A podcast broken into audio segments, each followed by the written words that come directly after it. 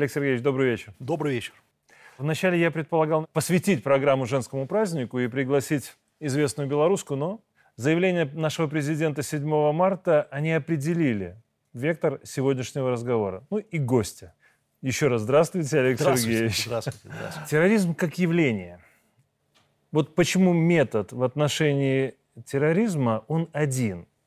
Уничтожать как явление и без компромиссов. История показала, что те, кто пытался с терроризмом заигрывать, договариваться, какие-то компромиссы искать, это только развивает его. Терроризма становится больше, экстремизма становится больше.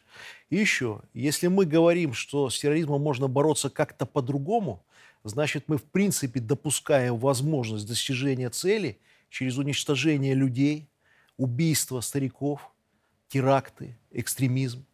Это нельзя никогда допустить. И с терроризмом президент прав, бороться можно только одним способом. Уничтожать его на корню. Разговаривать с террористами никто не будет никогда. Один может быть разговор. Получение показаний. Для этого может быть какой-то разговор. И вот то, что террорист, который пытался осуществить теракт у нас на территории Мачулищ, жив. Одна из причин, что он жив, это что нужны его показания. В противном случае его уничтожение законно, правильно, и это борьба с терроризмом. И, кстати, те страны, которые пытаются учить другие заигрывать с терроризмом, сами беспощадно с ним борются, не церемонясь. Пример – Соединенные Штаты Америки. И еще один момент надо отметить, что террор в современном мире – это оружие, э, такое же, как и ведение боевых действий.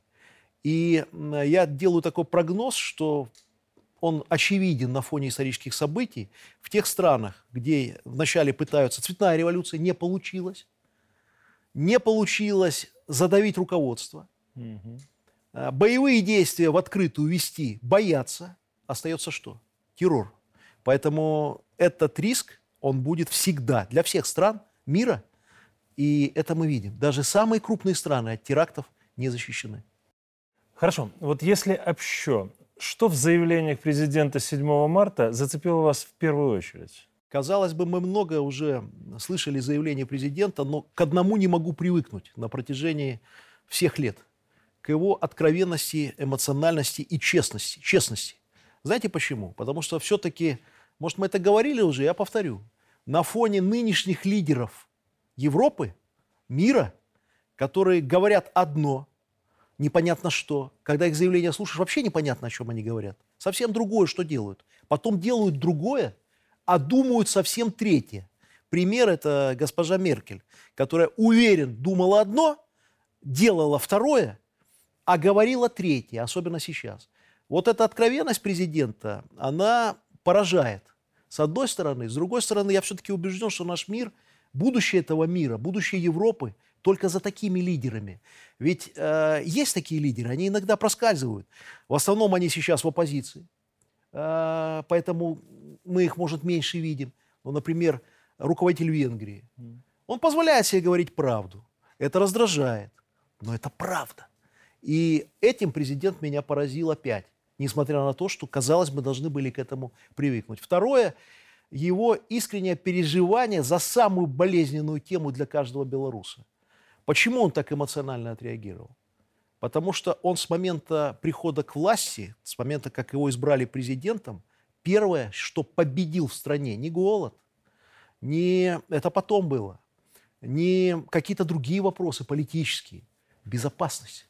Он начал с этого. Я прекрасно помню те времена – я учился в Академии МВД. И я помню его выступление, вот, которое у меня до сих пор в сердце, на могиле его помощника, которого убили в середине 90-х годов. Его выкинули с окна посреди э, значит, дня. Это был вызов государству. Это был террор, по сути. И я помню, что президент тогда, как мы сидели, э, милиционеры молодые, слушали его тогда, смотрели, тогда были газеты, читали потом это все в газетах, и у нас на душе было, знаете, кулаки сжимались, потому что он дал карт-бланш, чтобы в стране было безопасно для спецслужб. И это его тема самая была главная в те годы, и он очень болезненно за это переживает, потому что ничего важнее безопасности, права человека на жизнь, на спокойное передвижение нету. Вот на ваш взгляд, а почему офис Тихановской буквально сразу солгал о том, что теракт заявили местные партизаны? А, очень все просто. Офис Тихановской, все эти беглые, которые там находятся, им надо показывать свою значимость. А значимости на самом деле нет. Надо еще одну людям правду сказать. Вот мы видим там несколько беглых силовиков, там участковый, еще кто-то. И иногда мы смотрим, кто-то смотрит их или смотрел, и они делают такие умные лица, что они на что-то влияют, чем-то управляют, что-то знают. Но неужели кто-то может в это поверить? Это люди, которые сбежали с Беларуси. Кто они в чужой стране? Что им доверили бы что-то решать?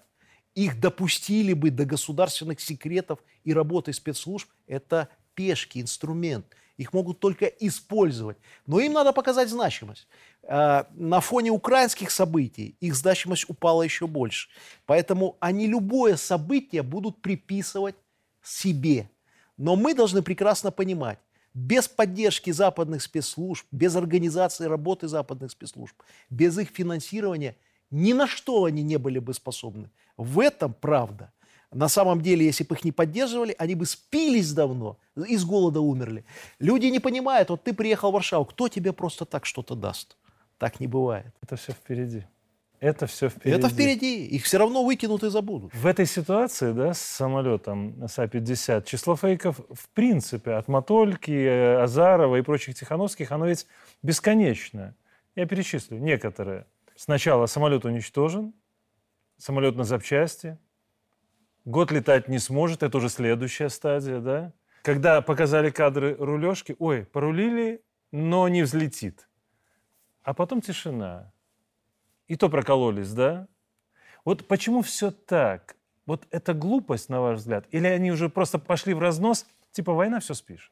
Это не глупость, это элемент информационной войны. И эти фейки, они плодили и задолго до этих событий. То есть оно рассчитано на конкретно Конечно, свою аудиторию? Они, оно рассчитано на тех, кто не проверяет информацию. А те, кто, кто, например, не верит ни во что, есть же какой-то один процент, который ни во что не верит. Ему факты на стол положи, он скажет, врут. Придумали. Мы же такое знаем. Я прекрасно помню, как у вас в студии сидел э, господин Протасевич, и на следующий день я читал комментарии, что его чуть ли тут не привязали цепями, он весь загримирован и замучен. И когда людям показали факт, что это ложь, и ну, любой здравомыслящий человек это видит, они писали, нет, это все равно, как-то они там обыграли, это все равно обман. Поэтому эти люди лгуны, у них нет совести, они давно уже не думают о правде. Их задача сеять ложь в умы, расколоть население любой ценой, даже если не получается, эту работу надо продолжать. Именно за это они получают деньги, по-другому они не нужны. Раз они не способны на другое, ведите информационную войну каждый день, лгите, врите, на это выделяются миллионы долларов. Нам кажется, там блогер, а как он живет, этот блогер? Он не пошел на польский завод работать. Он не пошел в Вильнюсе на работу. Кстати, это безумно раздражает местное население. Они задают вопрос, поляк, я пашу с утра до вечера, вы санкции вводите, э, газ растет, электричество растет. А эти ребята, чем они занимаются? А он YouTube ведет, и кто-то думает, что бесплатно. Угу. Это деньги, это отработка повестки, и это ложь, которая будет литься на нас постоянно до тех пор, пока выделяются деньги. Мне понравилось. Дудя тоже называли все просто рупором правды. Да? А 160 тысяч долларов финансирования, Ми-6 за спиной, все прекрасно. И за каждым... Мальчик э, является конкретным проектом спецслужб, да. и его это устраивает. Абсолютно. Ну, Хорошо, вернемся к нашим. Это блогеры, да? А вот чем примечательно оказалась реакция западных СМИ? Вот на заявление нашего президента, на сам факт задержания террориста. Вот вы обратили на это внимание? Обратил, обратил. И их реакция аналогична, как было и раньше. Знаете, какая? А в этих странах, те, которые не, не идут в одну ногу с Западом, теракты можно совершать. Мы либо про них промолчим, либо мы про них солжем, но в принципе это же борьба за демократию. А самый яркий пример, который у меня перед глазами навсегда, это Россия и Чеченская война. Я никогда не забуду, когда Запад оправдывал убийство детей. И до сих пор в Лондоне, кто, может, не знает, пусть вспомнит, сколько прячется террористов, спокойно прячется, которые осуществляли теракты. Или свежие более события. А что, Эрдоган во всем не прав, когда он требует иногда выдачи конкретных людей. Я не буду сейчас лезть в политику. Курды, там э, другие национальности, мы в это не лезем. Я говорю о том, что террористы используют в своих целях, когда это нужно, и оправдывают эти теракты. А давайте вспомним ИГИЛ. А кто взрастил ИГИЛ? ИГИЛ – это радикальные сунниты, которые появились после свержения Саддама Хусейна. Миллион иракцев умерло, возник ИГИЛ. Вот она демократизация. И на определенном этапе их поддерживали, и на их теракты никто не обращал внимания. Просто игрушка вышла из-под контроля в какой-то момент. И потом стали имитировать с ней борьбу. И то же самое происходит и сейчас. Когда на территории Беларуси весь мир должен был сказать, нет терактам, нет таким методом. Но никто не скажет. Либо свалят на нас же, как в Россию сваливают постоянно. Россия сама Северный поток подорвала, mm-hmm. сама Крымский мост подорвала, сама взорвала дома у себя, даже последний случай в Пскове. Это Россия. Мы же читали это. А белорусы сами себе взрывают аэропорта. Ложь, обман и оправдание любой ценой терактов и конкретных лиц, которые за ними стоят. Ведь кто не знает, что в Польше готовятся отряды. Они же в открытую видео снимают, как они учатся стрелять. И говорят, мы хотим диверсии осуществлять, мы хотим вооруженным путем свергать власть в Минске. Они говорят, прямо мы хотим прийти и да, убивать Вдумайтесь на, на секунду, Беларуси. в Минске, вот у нас бы где-нибудь там э, в Белорусской пуще, сняли бы журналисты ролик, как белорусы или поляки, поляки готовятся свергать власть в Варшаве. Mm-hmm. Вы можете это себе представить? Нет. А у них это нормально. И никто их не задерживает, никто этого не делает. Но поляки играются в одну плохую вещь и другие. Когда они таким образом плюют на международное право, когда они вытирают об него ноги, когда они потворствуют э, терроризму и экстремизму, все это ударит по ним рано или поздно в обратную сторону. По самим же. Эта история, она всегда так идет. Знаете, вот остается только добавить, что в основе даже той же интервенции в Ирак э, лежал фейк. Да. С пробирочкой, да? Да. Колина да. Павлова. Ну ладно, гражданин Украины с российским паспортом проникает на нашу территорию через Россию. Цель одна – акт терроризма. Попытка втянуть Беларусь в конфликт, да, который охватил уже всю Европу. Чем, на ваш взгляд, этот конфликт должен закончиться? Это очевидно. Ведь Беларусь не конечная цель. Не получится втянуть одну Беларусь в войну. Цель втянуть всю Европу в войну. То, что мы сейчас видим по всему миру, по всему континенту вокруг России, это попытка создать новые горящие точки. Это и события в Приднестровье, это и события в Грузии, которые сейчас происходят, это события в Сербии. Задача одна. Те, кто толкает на это, они прекрасно понимают, что одной Беларусью дело не ограничится. Счастье Беларуси в одном. Если бы мы были не самостоятельны, не суверенны, если бы Лукашенко был от кого-то или от чего-то зависим – мы бы уже были втянуты в эту войну. Мы бы в воевали, этом беда. Это уже правда. бы была война. Два года воевали. А, потому что вот именно наша, вот мы все время независимость, суверенитет, и кто-то не понимает и начинает говорить, ну какая там суверенитет, какая независимость? Да прямая, стопроцентная. Потому что сегодня Лукашенко, борясь за мир, понимает и знает, что это национальный интерес. Он для этого все делает. И у него получается, потому что он суверенен. Именно поэтому, несмотря на свои эмоции, несмотря на то, что э, он жесткий во многих случаях человек, он когда вот выступал, он же сказал, но у вас не получится нас спровоцировать. Мы прекрасно понимаем, что вы хотите. Мы будем жестко отвечать, но вы нас не втянете в то, что именно вы хотите этими действиями добиться, а именно война большая. А цель у них другая, они прекрасно понимают. Тянули Беларусь, все остальное как карточный домик в Европе ляжет. И будет конфликт совсем другой. А кому заинтерес... кто в нем заинтересован? Точно не Европа. Но Европа-то не самостоятельно. Их же лидеры, как Лукашенко, не выйдут, не скажут правду. Они же будут сидеть, как Макрон, например, и э, звонить Путину с одной стороны, а потом все делать в угоду не французским национальным интересам. А знаете, чего он Путину звонит? С одной целью, хоть народу показать, что он о нем хоть чуть-чуть заботится и думает. Угу. Потому что все же видят, ты ж под США лег. Я помню, президент про это говорил. Европа легла, лег. Но вот чтобы народу показать, что может быть чуть-чуть не лег, он начинает звонить, прекрасно зная, что это разговоры ни о чем. Ну, это ему, по-моему, сейчас не помогает, судя Нет, по событиям во Франции. Нет. Ну ладно, этот агент СБУ с испуганными глазками, с ним все понятно. Но знаете, что меня поразило? Задержано более двух десятков спящих здесь БЧБ-пособников террориста. Я не понимаю, что помешало им за два с половиной года понять, что гарантированный результат их действия как раз-то война. Война здесь, в Беларуси. Почему люди настолько слепы? Я скажу, что очень многие поняли, я это вижу по поездкам по стране, потому что как депутат я езжу, встречаюсь, многие из тех, кто в 2020 году был против чего-то, сейчас подходят и говорят, вы знаете, мы поняли, что если бы не Лукашенко, если бы получилось что-то, была бы война. Кто не понял? Ну, я бы разделил этих людей на две категории. Первое, кто, ну, может, действительно что-то не понимает, но я не верю в это. А вторая категория все-таки те, кто сознательно хочет вредить своей стране и совершает уголовно наказуемое преступление. Ведь пособничество терроризму, ну, это очень страшное преступление. За него должно быть жесткое наказание. А почему не понимают? Могу ответить. А что они видели? Я вам э, приведу конкретный пример.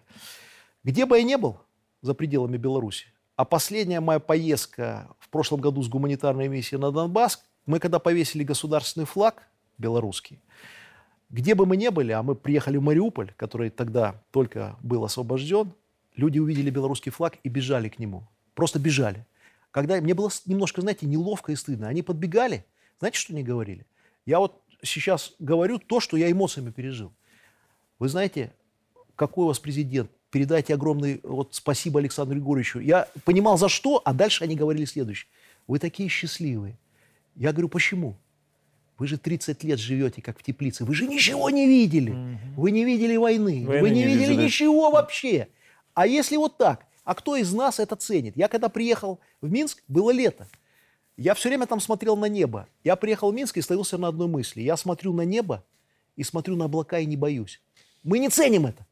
Многие этого просто не, не знают ничего плохого, и, и поэтому они так к этому относятся. А на самом деле мы единственная страна на постсоветском пространстве. Я смотрел внимательно карту. Кто за 30 лет избежал раскола по национальному признаку, религиозному, политическому, избежал жертв. Когда мне говорят про 20 год, жертвы, друзья мои, а назовите мне цифру, кто погиб в 2020 году, сколько?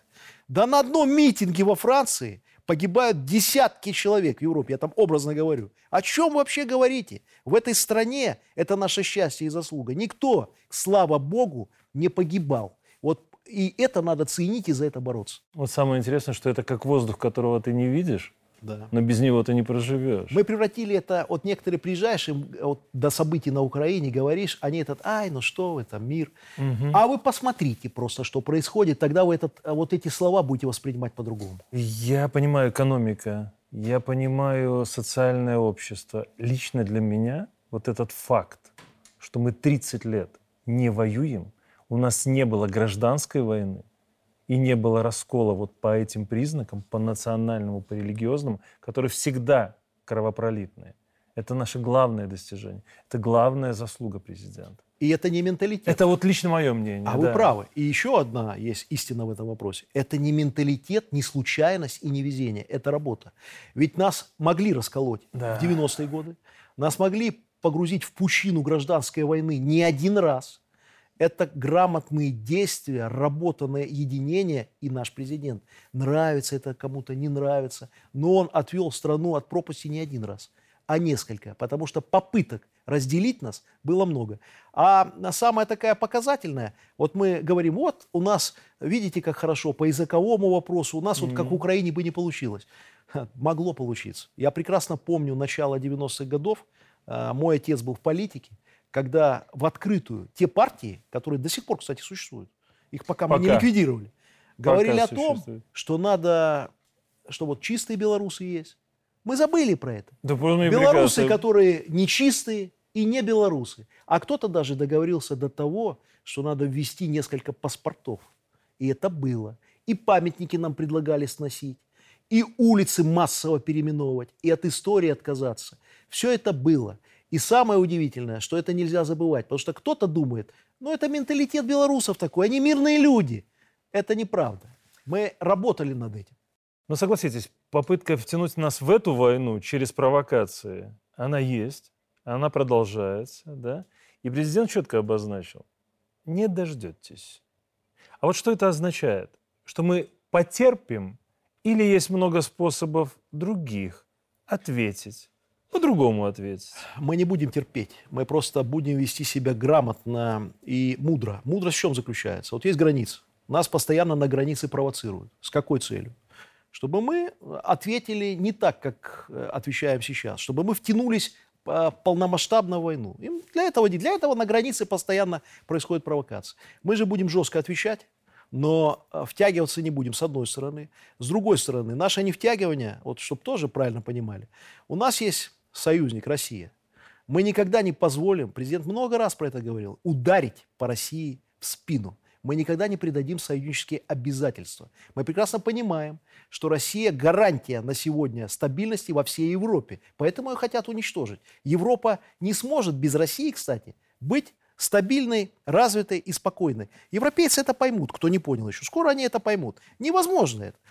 С другой стороны, у нас что, нету методов ответить? Мы ответим. Значит, э, ответим законно. Но и еще один момент.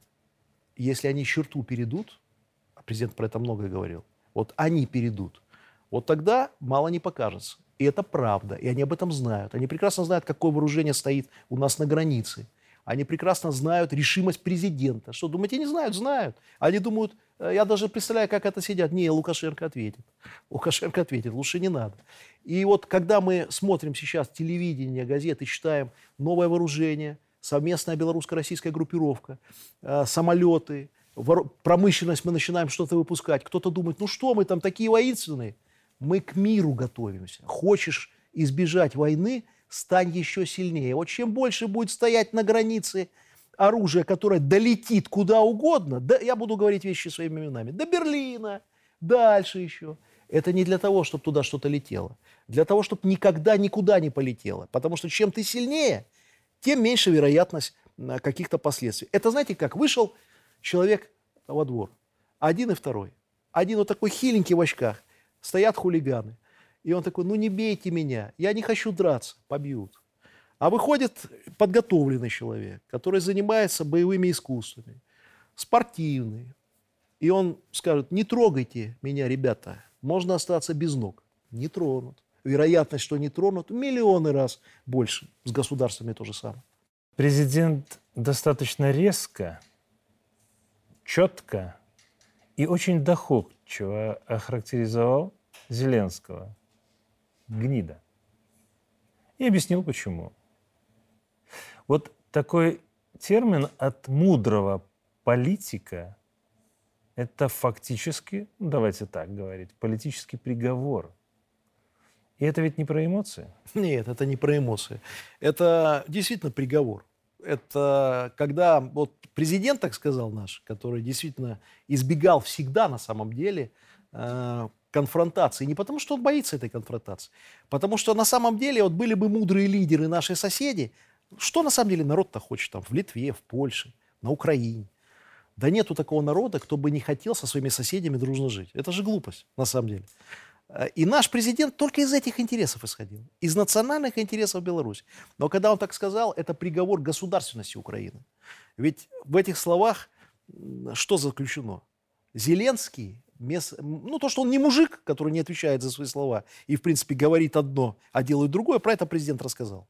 Что он переговоров просит, молится, чтобы Минск никуда там не вступил, а сам mm. готовит теракт. Это правда. Мы прекрасно понимаем, что без Зеленского, хотя бы без ведома его, э, попытки терактов на территории Беларуси бы не осуществлялось. Но вопрос в другом. Вопрос в том, что на сегодня этими действиями Зеленский в очередной раз подтвердил, что судьба Украины – и его народа его не интересует и не в его руках находится. Вот это, что мы видим со слов президента. Нету государственности, о которой они так кричали и ради которой они все это начали якобы. Ведь все начиналось э, в 2014 году и раньше. Для чего? Чтобы мы были по-настоящему незалежны. И раз, и потеряли ее полностью, эту независимость. Ее нет. На сегодня я могу как политик констатировать, Украина потеряла суверенитет и независимость к нашему ужасу. Мы всегда хотели, чтобы они были сильными и независимыми. Мы всегда говорили о том, что мы хотим с ними дружить и торговать. Да. От нам, нам ведь больше ничего не надо Так было. у нас и семьи переплещены. Ну да, тем более это родственники фактически. Мы уже говорили о повышении ставок, да? И вот смотрите, неудачи на фронте под Артемовском, да, и в Артемовске уже фактически для Украины требует виртуальных перемог. Равно как и от беглых, да, которых могилизируют на этом фронте, и их уже забывают в Европах. На этом фоне появляется прогноз о судьбе самого Зеленского. Одни эксперты говорят, что в течение месяца-двух он сбежит в США, и что Байден приезжал, привозил ему варианты возможные. Другие говорят, что Зеленский вообще не жилец. Отыгранная политическая карта. Жестко, но как есть. Вот каков ваш вариант? Самое страшное, что сейчас от того, Зеленский, не Зеленский, кто угодно место Зеленского, э, ничего не изменится, потому что решения по Украине принимают в других кабинетах. Это первое. А второе, что касается самого Зеленского, но с ним поступят так, как это будет требовать политический момент. Нам бы хотелось всем, чтобы он был жив, чтобы был суд народа Украины, чтобы народ Украины с ним сам разбирался. Но я не исключаю, что на определенном этапе противостояния Запада с Россией, для подогревания конфликта, для того, чтобы интерес к Украине э, не угас, для того, чтобы как-то Европу взбаламутить, его могут и устранить сами те, кто за ним стоят. И это не исключено. Сбежать, э, пока в это не верю по простой причине, ну тогда все, ну как же, как ты же должен был умереть с украинским народом. Э, выгоднее будет его убрать физически. Но не исключен вариант, о котором говорите вы. То есть с ним будут поступать так, как будет нужно не украинскому народу, не на Украине, а как будет надо кукловодам, которые за ним стоят, как и с беглыми.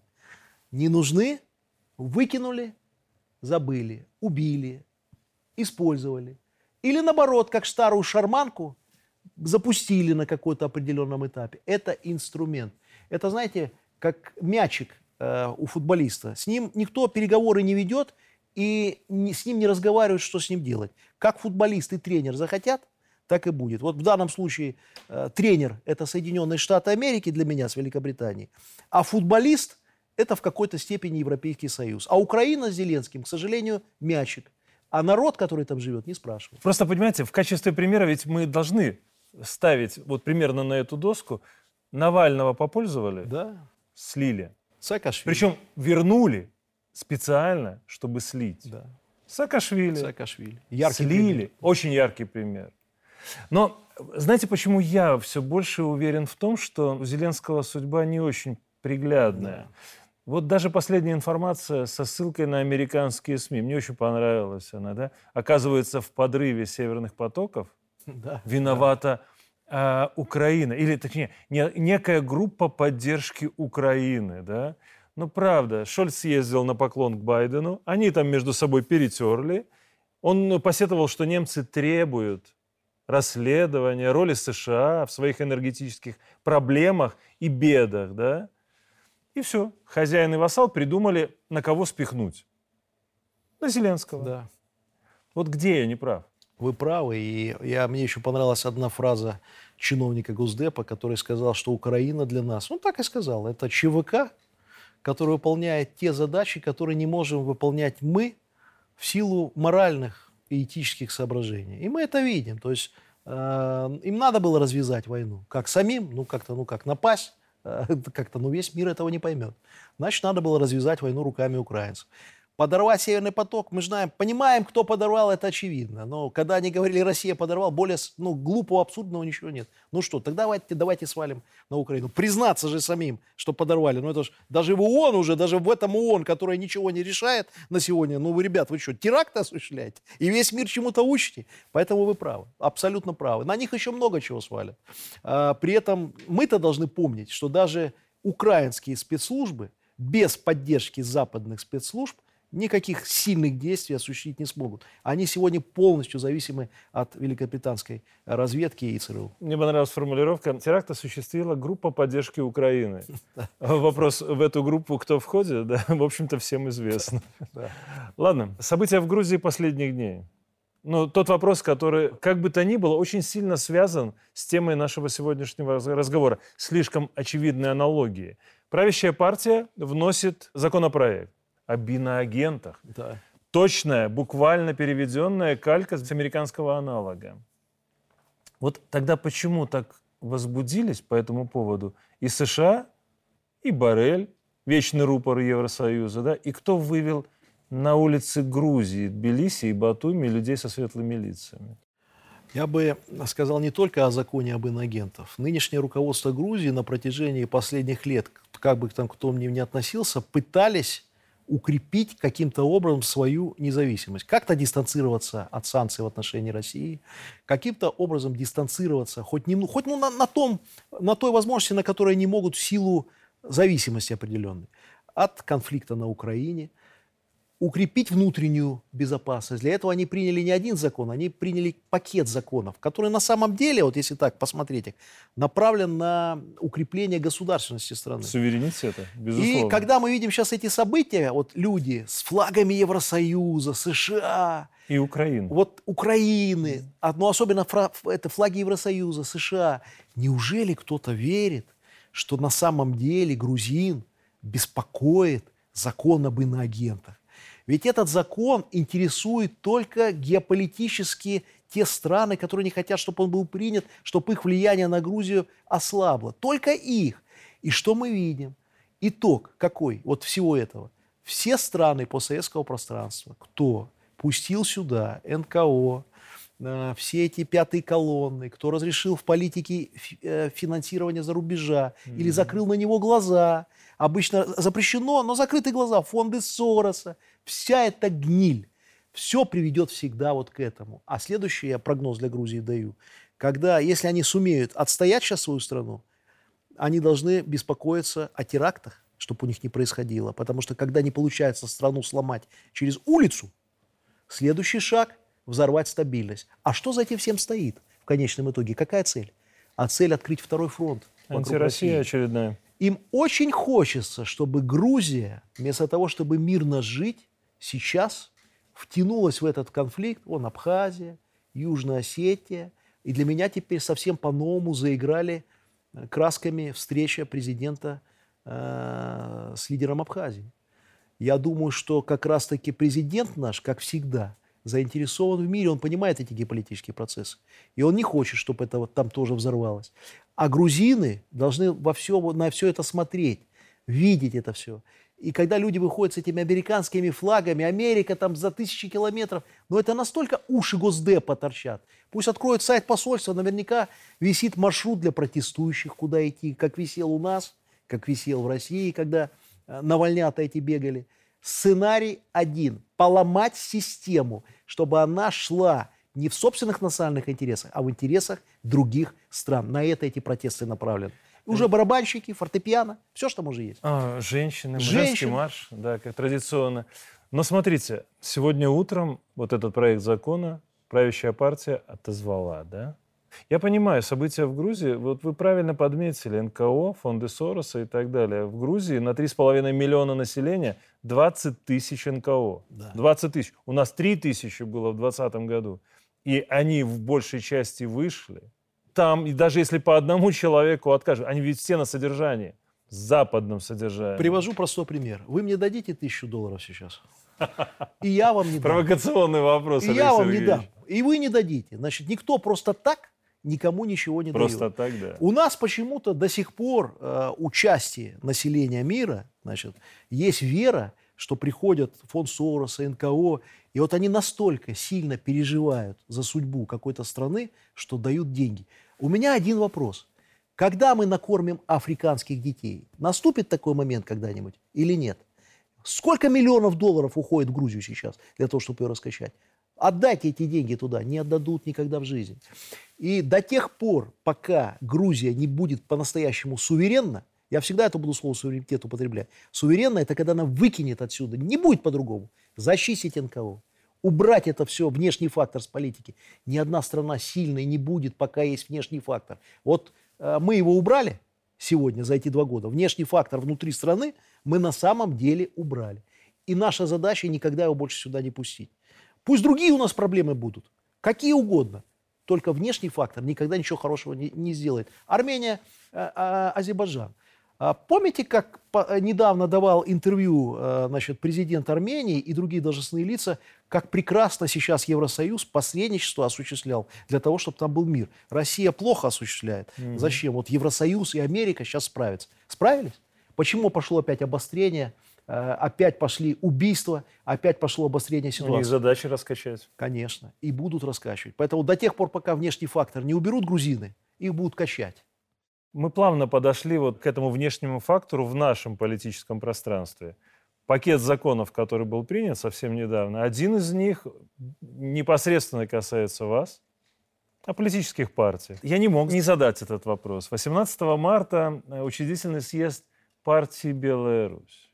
А 8 апреля э, очередной съезд Либерально-демократической а, партии. То есть рекламу все-таки вы оставили вот на всякий как, случай как про запас, да? Но а, если серьезно говорить, то а, действительно мы приняли пакет законов, нельзя их рассматривать в отдельности, только закон о политических партиях. Это закон, а, в первую очередь, о Всебелорусском народном собрании, закон о гражданском обществе, новый избирательный кодекс, а сейчас закон о политических партиях. Но еще бы я хотел отметить решение о создании партии Беларусь, народное решение, которое созрело снизу.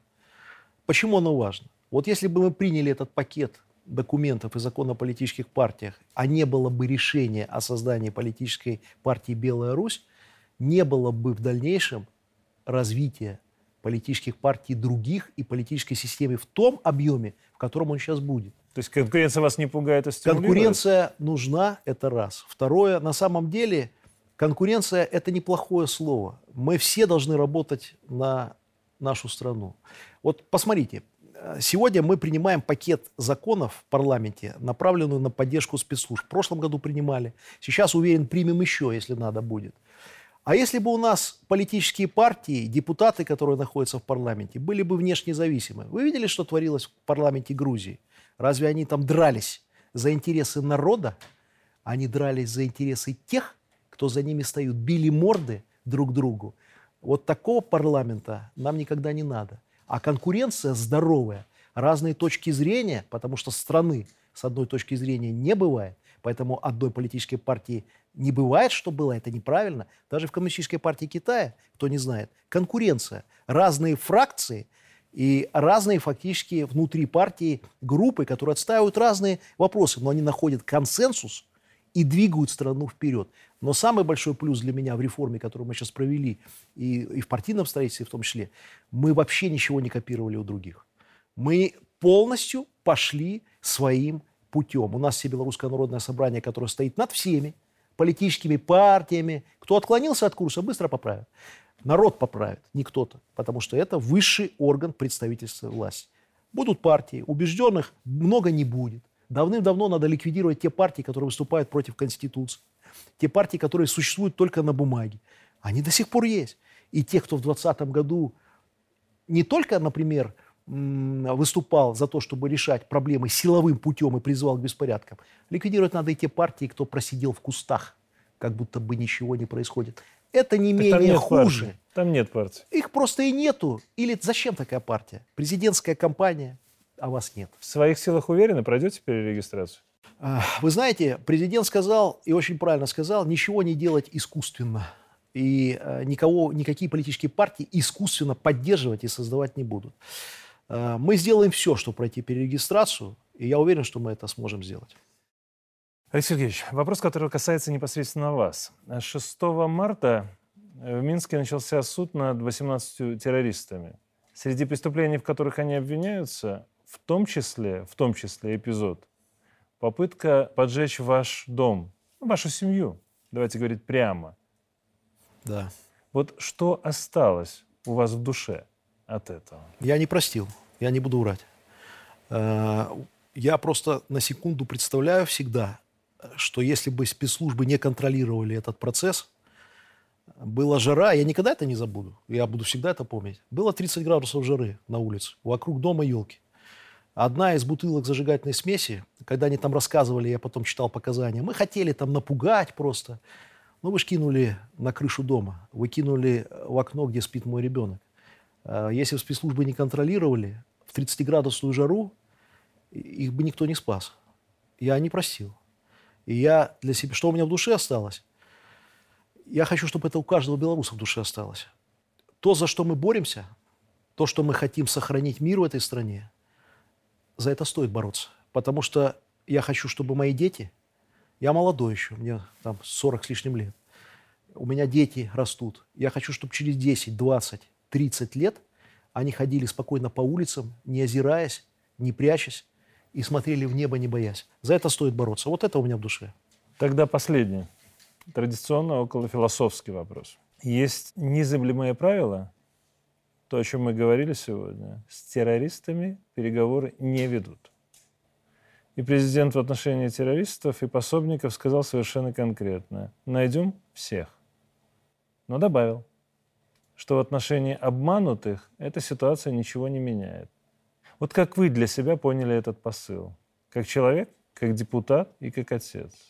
А я опять немножко эмоционально скажу. Я люблю такие конкретные примеры. У меня часто в, в глазах всплывает картина президента, который приехал в СИЗО к задержанным так называемым лидерам. И до сих пор у меня перед глазами слова товарища этого, не товарища, а я не могу по-другому, мрази Тихановского, который сказал фактически президенту – а ты не боишься за своего ребенка, мы же с ним потом разберемся. Я ставлю всегда себя на его место. Это нормально. Любой человек пытается понять другого. Что у него было в тот момент в душе? А почему это сейчас сказал? Потом я сейчас слышу слова президента. Он высокодуховный еще человек. Человек, который после этого умеет протянуть руку, умеет простить, умеет понять и ведет себя как настоящий лидер нации. Он не позволяет расколоть наш народ. Он не позволяет этим беглым использовать обманутых какую-то часть людей своих интересах. И говорит им, вы наш, белорус. Если вы не совершили преступлений, если вы просто поддались эмоциям, это ваша страна. И мы делаем все, в том числе и для вас. Я это понял так. Но я всегда вспоминаю это. И думаю, смог бы я так? Не знаю. Потому что на самом деле, когда так говорят про твоих детей, надо быть очень сильным человеком, очень сильным человеком, чтобы суметь себя так потом искренне вести и говорить. Ну, я вот так понимаю.